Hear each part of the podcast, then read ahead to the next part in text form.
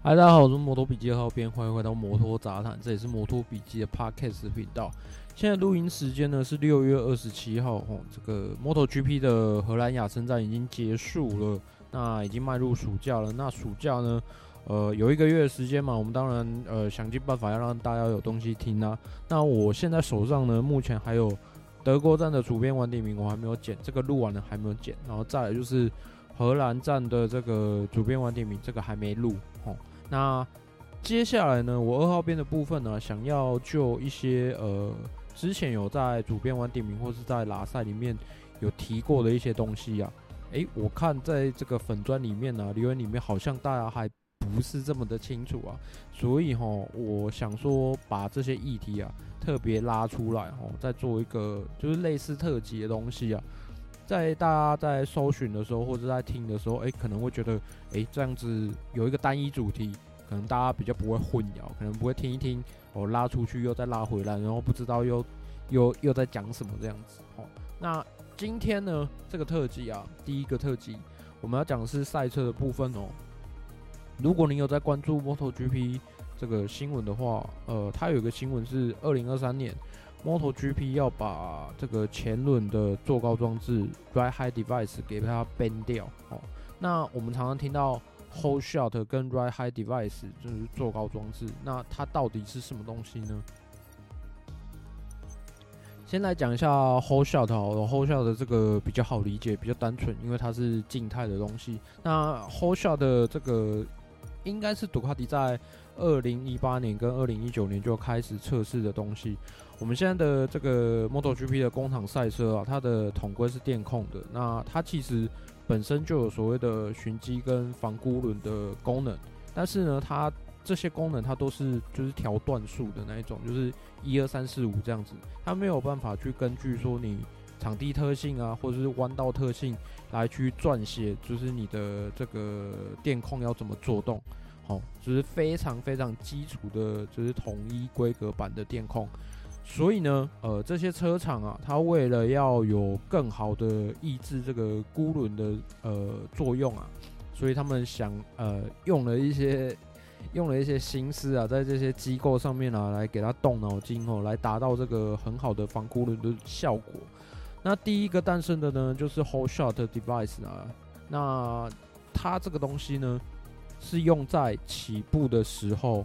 哦，就是把。赛车的重心压低，让它有一个防孤轮的一个效果。你在起步的时候就比较不会孤轮。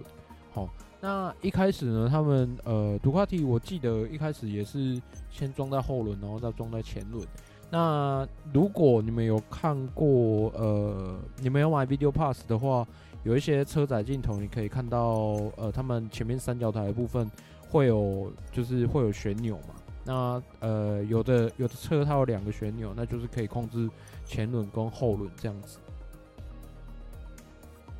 好，那在自由练习网或者在起跑之前呢，你们会发现说这个车手啊会稍微去转一下那个旋钮，然后车身就会降低，然后起步的时候呢就可以比较顺畅的出去，呃，孤轮的程度会比较小。那在进入第一个弯的时候，他们呃过弯的时候要按刹车嘛。那他们按下刹车的时候呢，这个车身呢、啊、前后荷荷重的这个分布不一样的时候呢，会把 hold shot 的这个装置给它解除掉。其实 hold shot 的这个装置的原理啊，或是构造啊，其实如果你们有在看越野车的赛事或者是 M M S G P 的话，你其实这个东西你们应该会蛮常看到的，或者是说你们上 YouTube 去搜寻一下，其实这个东西用在越野车上面还蛮普遍的。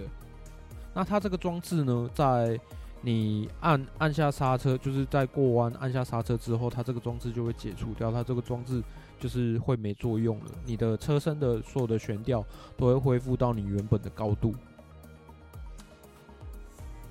好，那有一个。有关于 Hold Shot 在研发过程中一个还蛮有趣的一个新闻哦，是是这样子的。J a g m i l l e r 他有提到说，其实他们当初在测试的时候有发现一件 有发现一个问题啊，在英国的银石站，如果你有玩过电动或者是呃用各种游戏去跑英国银石站的赛道，你会发现它的起跑线离第一个弯很近，对不对？也就是说，它其实基本上不太需要，呃，不太需要刹车的。诶，那我刚刚讲讲的什么？就是 Hole Shot 它是需要，呃，用刹车的时候，这个前后荷重赛车的荷重的分布来去解除掉它这个机构嘛。那它没有刹车的话，也就是说，它这个机构没有办法解除的话，它的呃高度就是一直 keep 在那边。好，所以其实这个机构感觉上也是呃需要去考虑场地或者是呃你车辆的一个特性来去做，来去呃让车手决定说，哎，你到底要不要用这个装置。好，再来吼，这个杜卡迪啊，脑筋动得非常快哦，他就马上就联想到说，哎，那我可不可以出弯的时候，呃，我为了要让我开油的时机可以提早，所以我也来用这个东西。因为出弯的时候最怕就是你油门灌下去的时候，前轮会稍微浮举，然后前轮没有抓地力的时候，你的转向啊，还是车辆的操控性啊，就会变得非常非常奇怪，甚至还有可能有转倒的风险嘛，对不对？于是乎，这个坐高装置就诞生了。它的英文名称是 Ride High Device。那一开始呢，这个杜卡迪只有后轮的版本。呃，最近 MotoGP 的赛事不是都有这个 Shoulder Cam 吗？你们可以去透过就是呃 MotoGP 官方有把这些 Shoulder Cam 的片段，呃，有把它特别剪出来，然后放上 YouTube，你们可以去点来看。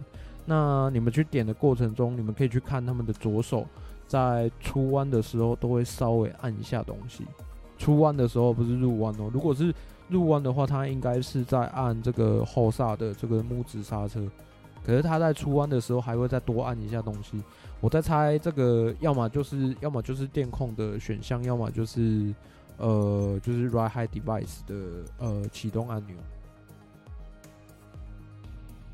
好，那 Ride high Device 的工作原理基本上跟 whole Shot Device 的工作原理基本上是一样的，而且我看他们的这个外国的这个专栏报道里面是写说，他们有蛮多机构都是共用的。